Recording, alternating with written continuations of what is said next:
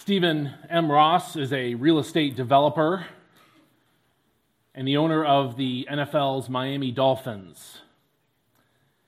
He is a billionaire when his net worth is calculated at an estimated $7.7 billion. And if his name sounds familiar to you, there might be a couple of reasons why it is.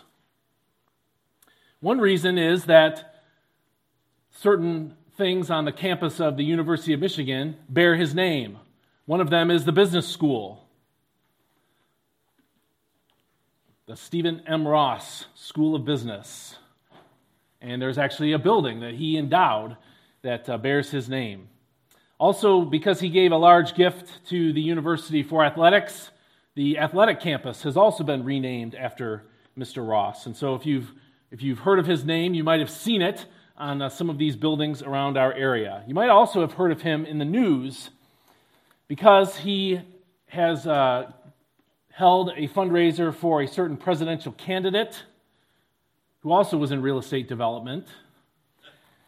And um, people associated with the University of Michigan are trying to get his names off the building because of these buildings, because of the candidate he has endorsed. So Mr. Ross is a very wealthy man and very successful in human terms. He also has been, as I've sort of already indicated, a benefactor to the University of Michigan. I mentioned already that his net worth is calculated at $7.7 billion. And over the last um, several years, it, the, the amount that I could come up with, which amount was um, calculated in 2017, so he may have given more to the university since then, I don't know. But someone calculated that he has given over $375 million to the University of Michigan over many years. All right, and so the University of Michigan flatly said when there were protest groups saying we should take his names off the building. They said this is not happening. All right, because he's given the University of Michigan a lot of money. And this man illustrates something that um, you know and that I know, and that is common knowledge in our culture, and that is this that we measure generosity based on the total dollar amount given. Over $300 million is a lot of money. And it's hard not to look at a gift that large and say a person giving that much money is generous. These were generous gifts that were given to the University of Michigan. And I don't know if Mr. Ross has other um, charities or other causes that he cares about that he gives to, but any way you cut it, his gift was a generous one. Some people give a lot of money to causes they believe in. And when they do, we consider them generous accordingly. And Mr. Ross's gifts, again, are very generous. But the truth of the matter is that any gift at all is an act of generosity. And I feel compelled to say this and to defend this statement because of the world that we live in. A world that is, at least where there's talk of moving towards socialism.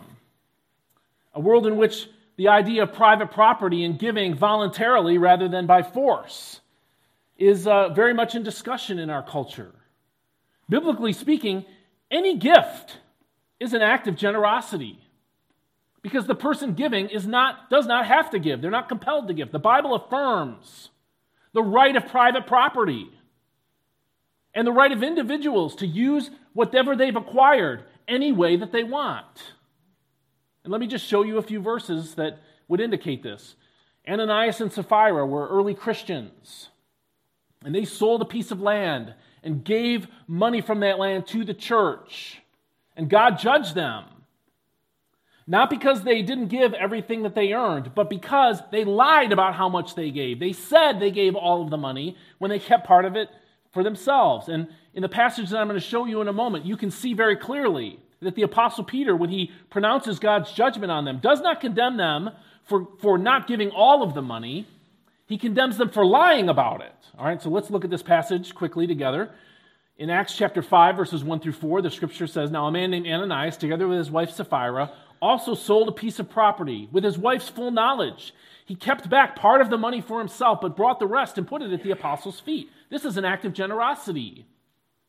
Then Peter said, Ananias, how is it that Satan has so filled your heart that you have lied to the Holy Spirit and have kept for yourself some of the money you received for the land?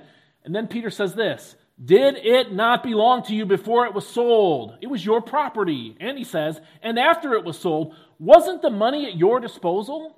In other words, he's saying, you didn't have to lie about the amount. This was your money. You were free to keep it, to spend it, or to give it away any way you want. And so, even in pronouncing judgment against this couple, it was judgment for lying to God, not for using the money that the way that they wanted. Also, Jesus told a parable in Matthew chapter 20 about a landowner who hired workers and paid them all the same amount, even though some of them only worked for an hour. And the guys who started at the beginning of the day griped about the fact that they were pay, being paid the same as the people at the end. And as Jesus applied the parable, he affirmed the right of a landowner to pay what he wanted. Notice, the scripture says, Take your pay and go. I want to, if I want to give to the one who was hired last the same as you, or I want to give to the one who was hired last the same as you. And then he says this Don't I have the right to do what I want with my own money? Or are you envious because I am generous? All right, these passages and others underline the, what we call the right of private property. And so, what I want to say here at the beginning is we measure generosity based on what somebody gives, and that's not necessarily a wrong thing to do.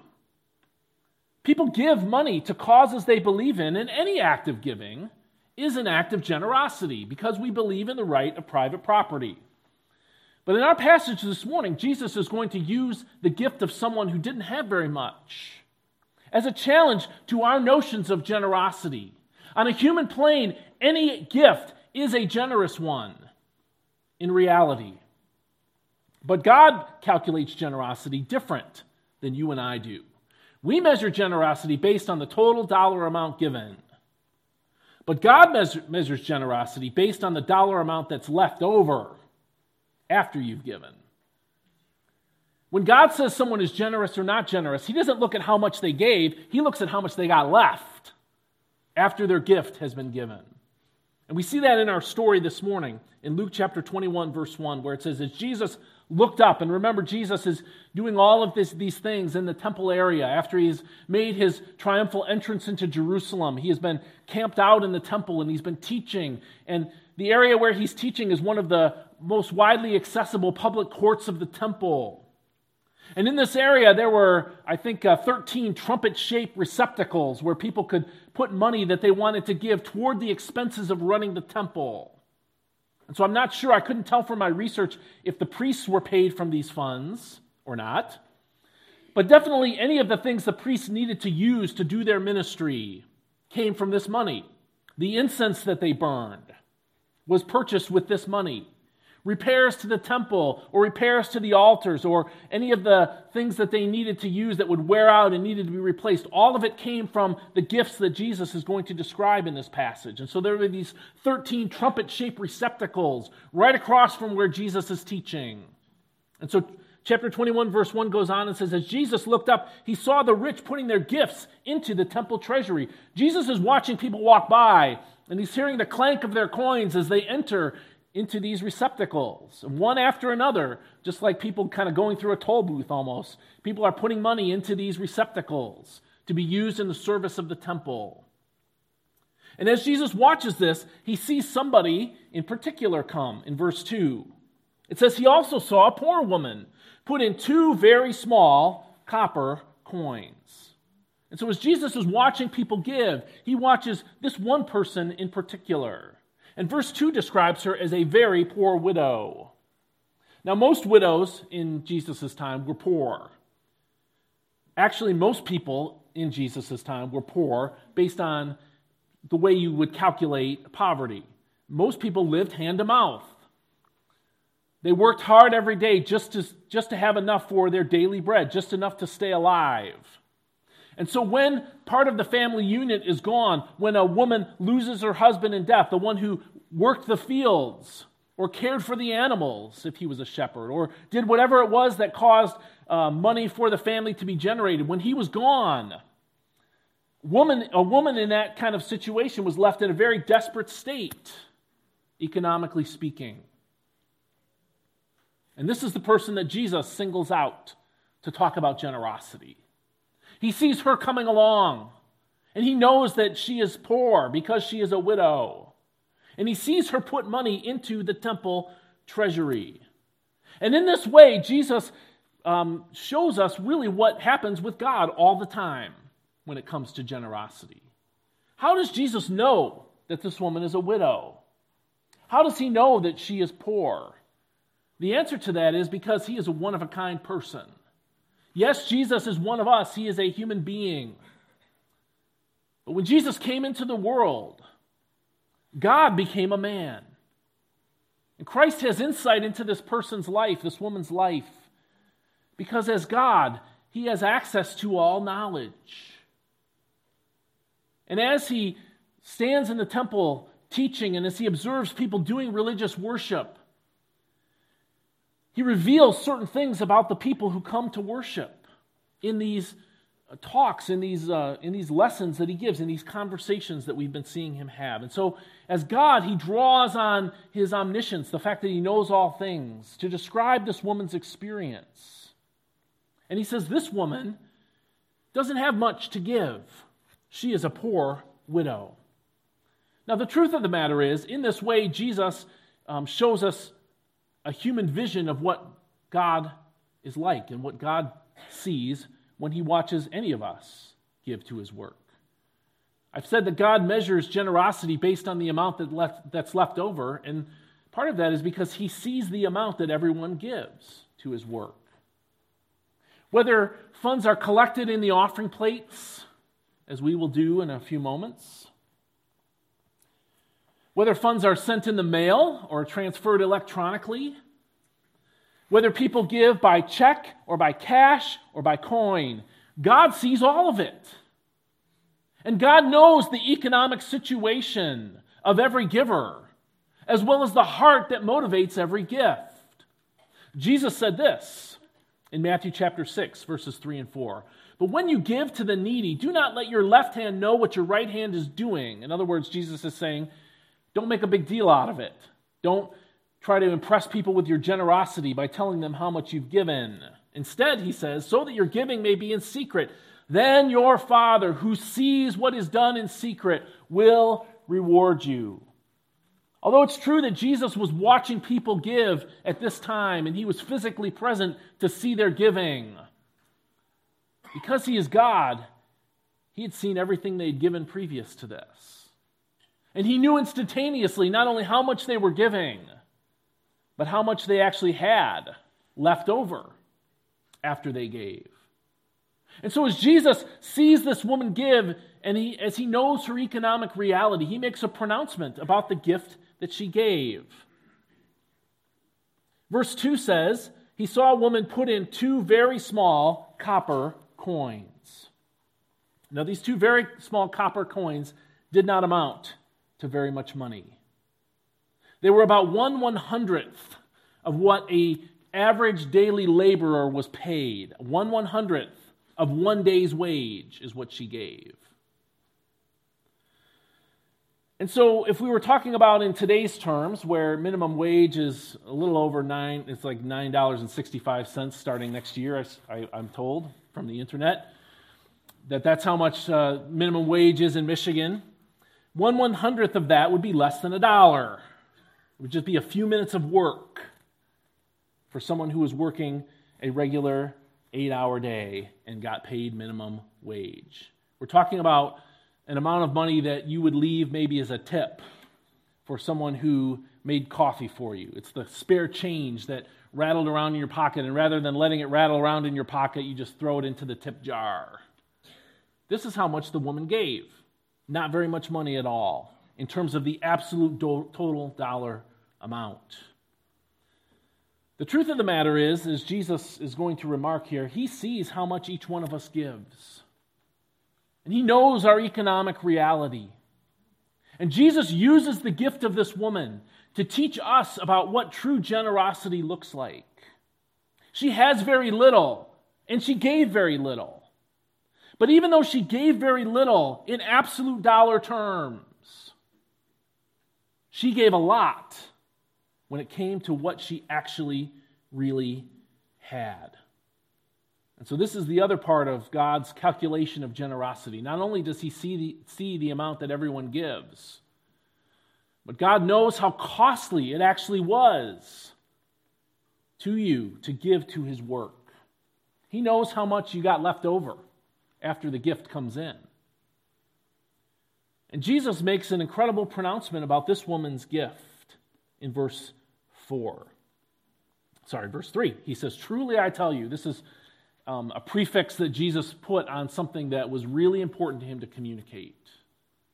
When Jesus says, Truly, truly, or truly I tell you, he is trying to emphasize this is the big idea, all right, to use my terminology. He's trying to say, This is an important truth. Get what I'm saying because it really matters. And Jesus says this about what he says next in verse 3, which is this Truly I tell you, he said, this poor widow has put in more than all the others.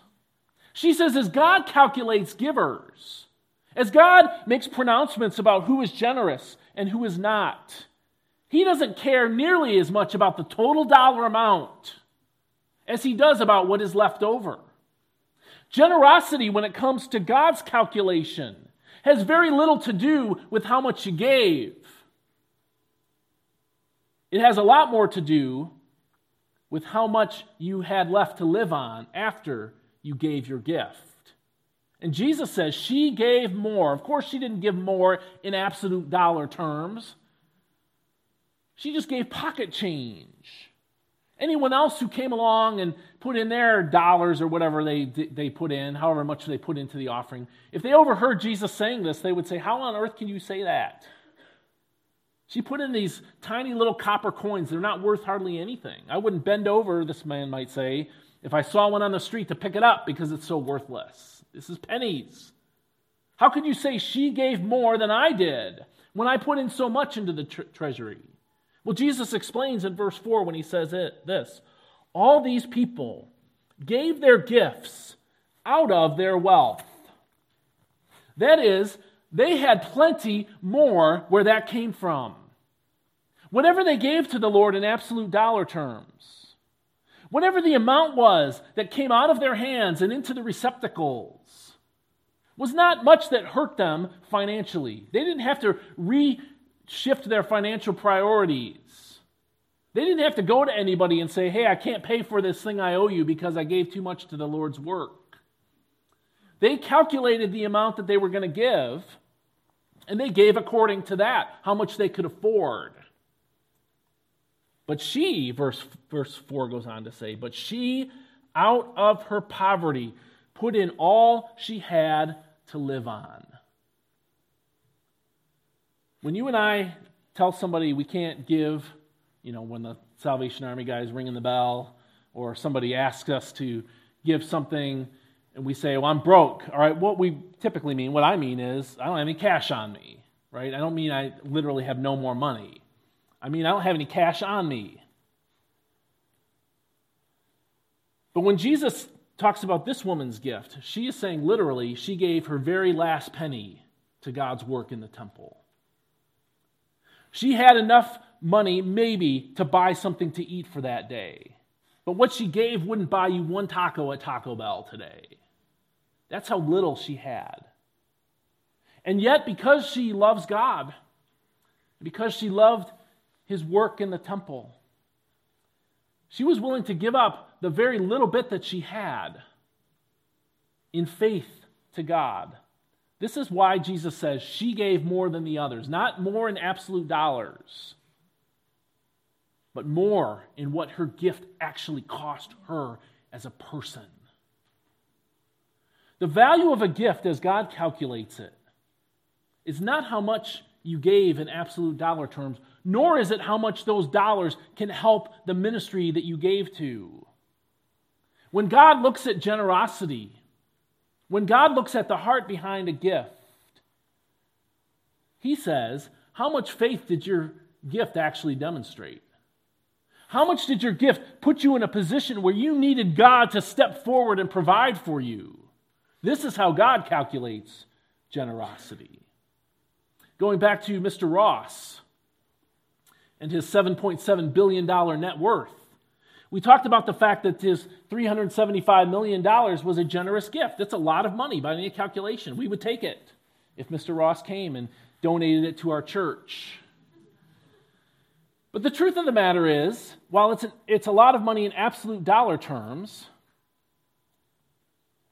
it didn't really hurt his lifestyle very much at all.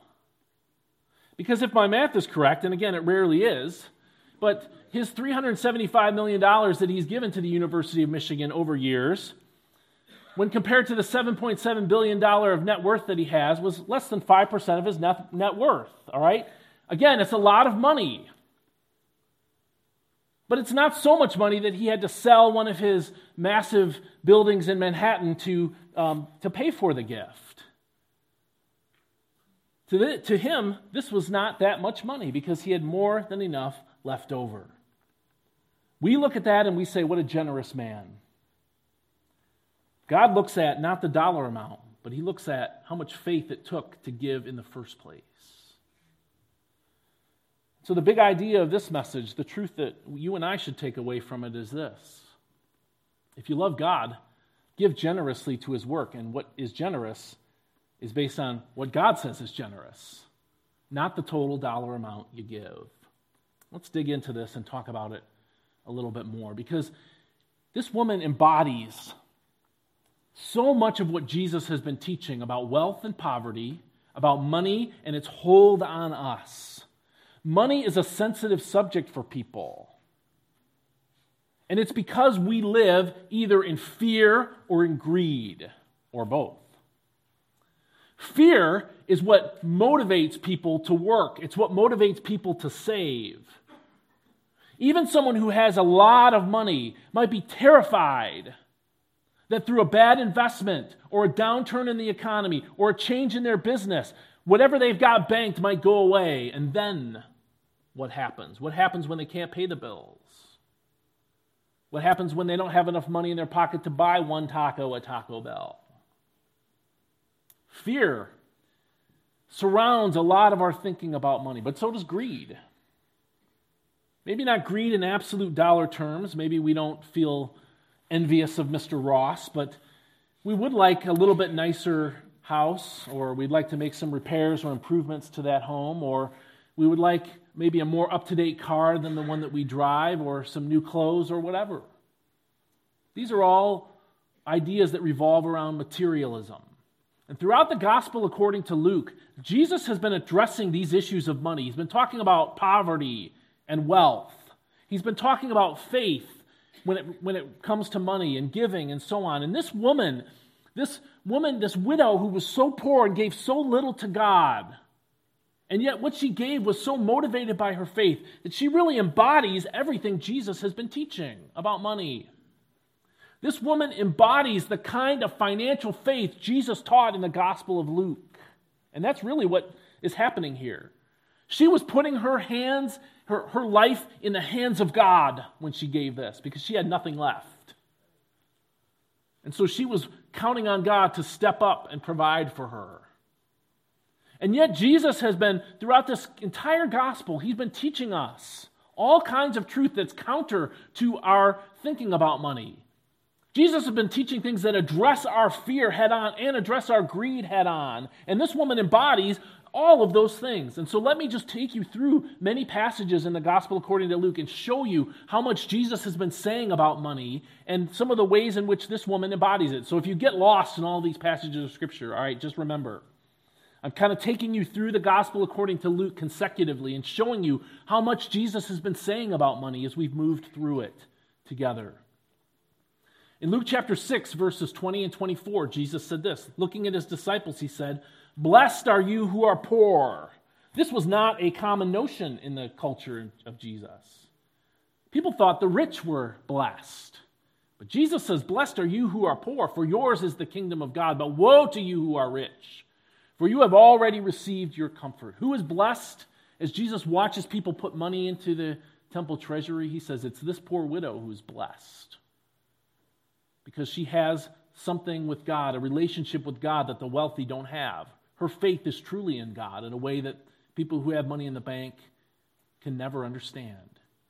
In Luke chapter 9, verses 2 and 3, the scripture says, He sent them out to proclaim the kingdom of God and to heal the sick. He told them, Take nothing for your journey no staff, no bag, no bread, no money, no extra shirt. Jesus sends the disciples out and he says, Don't take any provisions, no luggage. You got to live on faith. You got to wait for God to show up and provide for you. This is, and this woman lived this way every day, not just when she was on a missions trip. She had the kind of financial faith that Jesus called his disciples to live by when they went out to evangelize for him. In Luke chapter 11, verses 40 through 42, Jesus said, You foolish people, did not the one who made the outside make the inside also? He's talking to the Pharisees and how they cleanse the outside and look good religiously. He says, But now, as for what's inside you, be generous to the poor, and everything will be clean for you.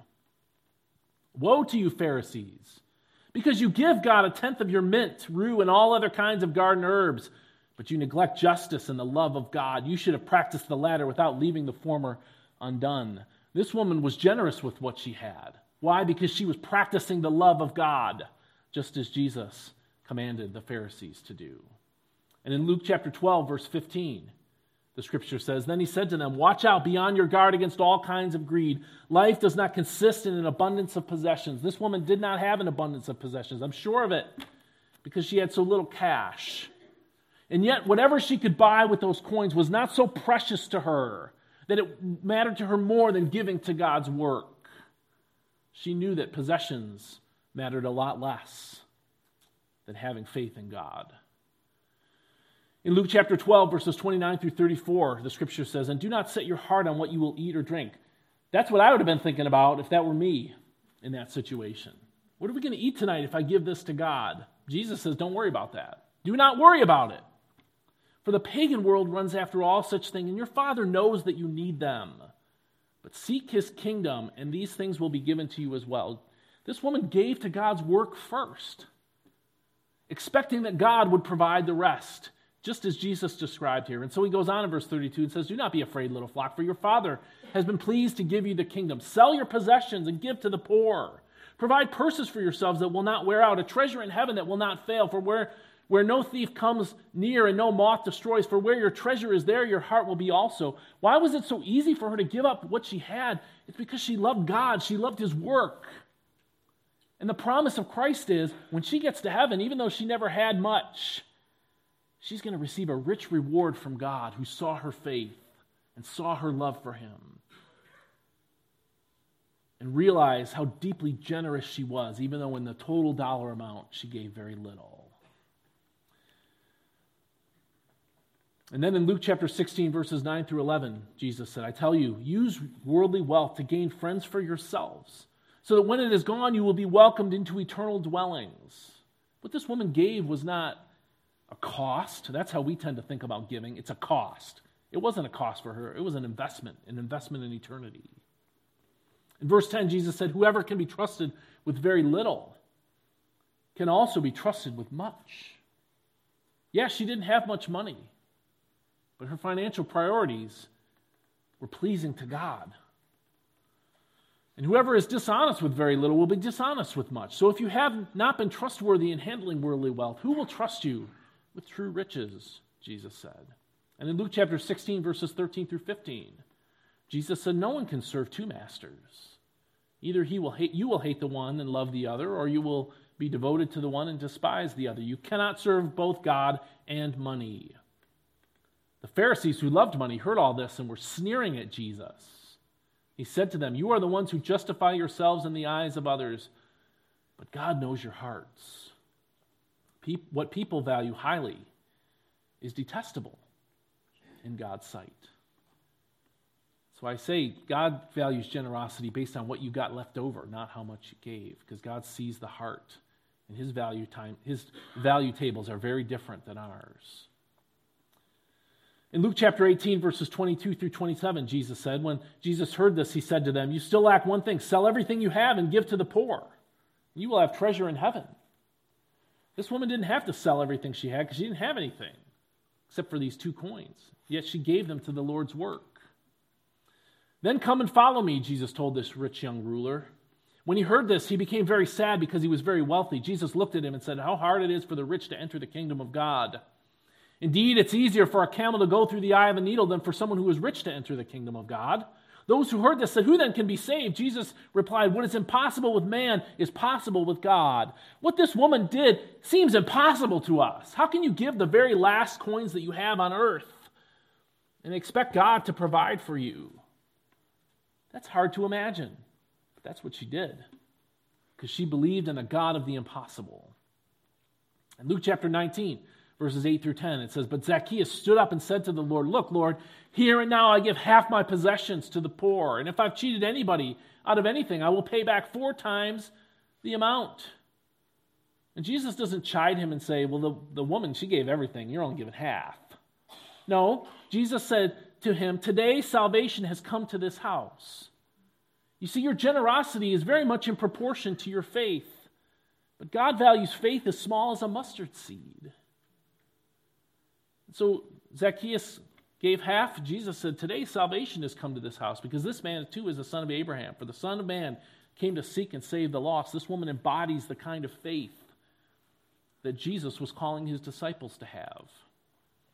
And finally, in Luke chapter 20, verse 25, we just looked at this a few weeks ago. He said to them, Give back to Caesar what is Caesar's and to God what is God's. This woman looked at the two coins that she had and said, These are God's. Let's make sure he gets them.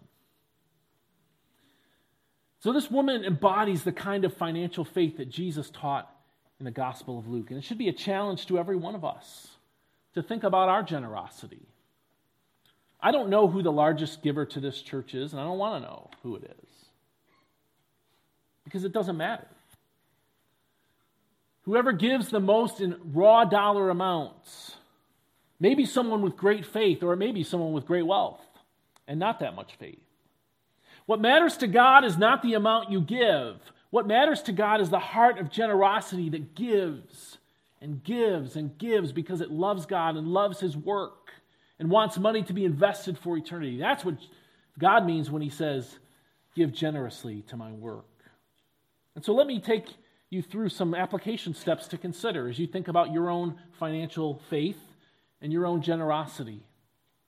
How can this woman's story teach us about how to handle our finances to the glory of God? First, let me talk to you if you don't give to God's work. If you're not a giver to God's work, or you don't give regularly or consistently, you tip God's work every now and then, but you haven't made this a part of your financial life, let me give you some, some ideas to consider if you don't give to God's work. Some steps of faith that you can take, concrete steps of faith to put faith into your finances. The first one is this try tithing for a month, or for six months, or maybe for all of 2020. In other words, what I'm saying is, I want you to try something, and I want you to set the amount of time that you give. Of course, I believe we should all be tithing all the time, but if you're not giving, I want to give you a smaller step of faith. And so I'm letting you Decide if you want to tithe, decide for how long you want to tithe, and actually see what happens in your financial life. And the reason I come to this is because of what God says in Malachi chapter 3, verse 10. Nick Boothman preached on this passage a few months ago, and he said something that's really important. This is the only place in the Bible, I think he said something like this, and I think he's right, where God says, Test me. Every other time you put the Lord to the test, that's a sin. But God says, Test me in this. Malachi 3:10. Bring the whole tithe into the storehouse, that there may be food in my house. Test me in this, says the Lord Almighty, and see if I will not throw open the floodgates of heaven and pour out so much blessing that there will not be room enough to store it. This is not telling you that the pathway to riches is to give everything you have. The blessing that's described here is not given in absolute dollar terms because God blesses us in many ways. The thing I want to focus on is the Lord's statement here test me in this. If you're not a giver to God's work, if you don't tithe to this church, why don't you test the Lord? Why don't you set a period of time and say for the month of January, or for the first six months of 2020, or for all of 2020, I'm going to consistently tithe to this church and see what happens in your financial life. The second thing where you might consider putting this into practice is to automate your giving or make your tithe the first check you write when you get paid. One of the things that's great about what this woman did is she did not give what was left over. That's what everybody else did. Okay? They put all of their the monthly spending that they needed into the buckets that they had allocated for. They made sure that all of their needs would be provided for. And then what was left over, they gave some of that to God. But God's word tells us you should make God's work a priority in your financial life. You should give first and then work out the rest. Notice this passage of scripture from Proverbs chapter 3 verse 10. It says, "Honor the Lord with your wealth, with the first fruits of your crop. The stuff that comes in first goes to God, not what's left over when the barn's full. Then your barns will be filled to overflowing and your vats will brim over with new wine." And in 1 Corinthians chapter 16 verses 1 and 2, Scripture says, Now about the collection for the Lord's people, do what I told the Galatian churches to do. On the first day of every week, each of you should set aside a sum of money in keeping with your income, saving it up so that when I come, no collections have to be made. This sets out the pattern of giving to the Lord's work on Sunday. And Paul says, Make this a conscious priority in your life. Set it aside, protect it. Don't give me what you got left over after all the bills are paid and you've done some fun stuff on Saturday, and then whatever's left in your pocket, toss it in the plate on Sunday. No, he says, make this a priority. Set it aside in keeping with your income. This is one of many disciplined financial steps that really every Christian should have in our lives. We should have some discipline about our finances, and the first one ought to be giving to the Lord's work. And one way to do this is to automate your giving. We have a process by which we can remove from your bank account by your designation whatever amount at whatever time you want. I did this years ago. Someone asked me years ago, like in a meeting, do you tithe? Like they personally asked me if I tithe. I have no problem answering that question. The answer is yes. But I think they asked me because I never put anything in the offering plate. Why? Because I automate my giving. That's why. And automating your giving is one way to put the Lord first in your finances. It's to give of your first fruits rather than writing the check if you've and hoping you have enough left over in your bank account. And so maybe some of you are giving inconsistently. And one way you can enforce some consistency into your life and test this is to automate your giving. We can show you how to do that. Or maybe when you're sitting down to pay your bills, make sure you write your tithing check first before you pay any other bills.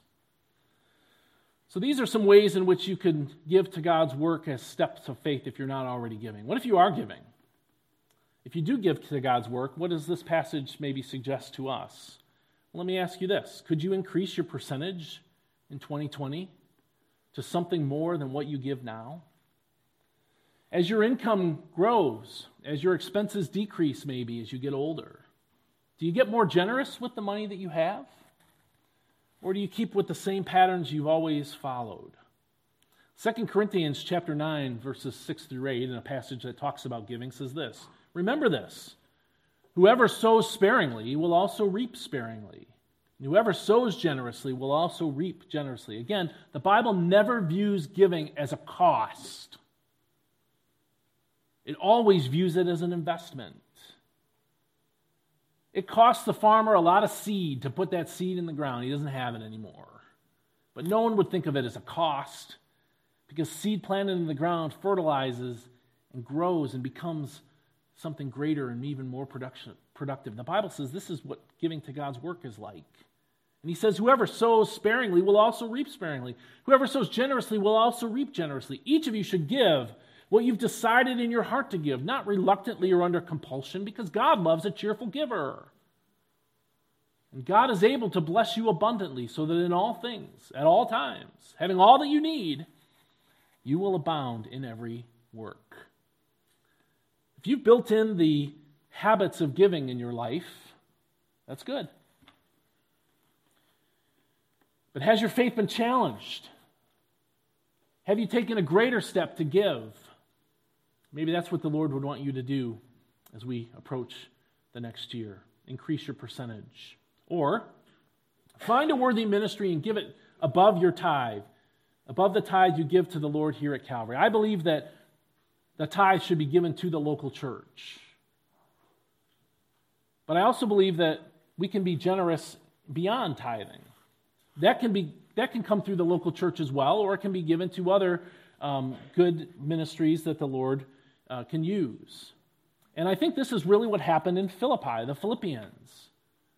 Based on many other passages of the New Testament, I believe that God's people gave to their local church. But in Philippians chapter 4, we also see that they gave a gift to the Apostle Paul. They gave it directly to him. Philippians chapter 4, verses 18 through 20 says, Paul says, I've received full payment and have more than enough. I'm amply supplied. Now that I have received from Epaphroditus the gifts you sent, they are a fragrant offering, an acceptable sacrifice, pleasing to God. And my God will meet all your needs according to the riches of, of his glory in Christ Jesus. To our God and Father be glory forever and ever. Amen. Do you see how in all these passages there's always the promise of God? I'm going to take care of you. I'm going to meet your needs. Don't worry about it. Take a step of faith financially. Some of you, maybe, who are tithing to our church, and maybe you're increasing your gifts from time to time, even yearly. But you've still got enough left over that you could contribute to some work of God that's going on. Maybe one of the people in our church, one of the missionaries that we support, you could give an extra gift to, either through our church or directly. Or maybe there's some other cause that you know would be pleasing to God that you could contribute to financially. And on top of your tithes and offerings, this would be a step of faith for you going forward. Lots of people say that they love God. God says, You love me if you keep my commandments and if you give to my work. And so, if you're a believer this morning, let me urge you if you love God, give generously to his work.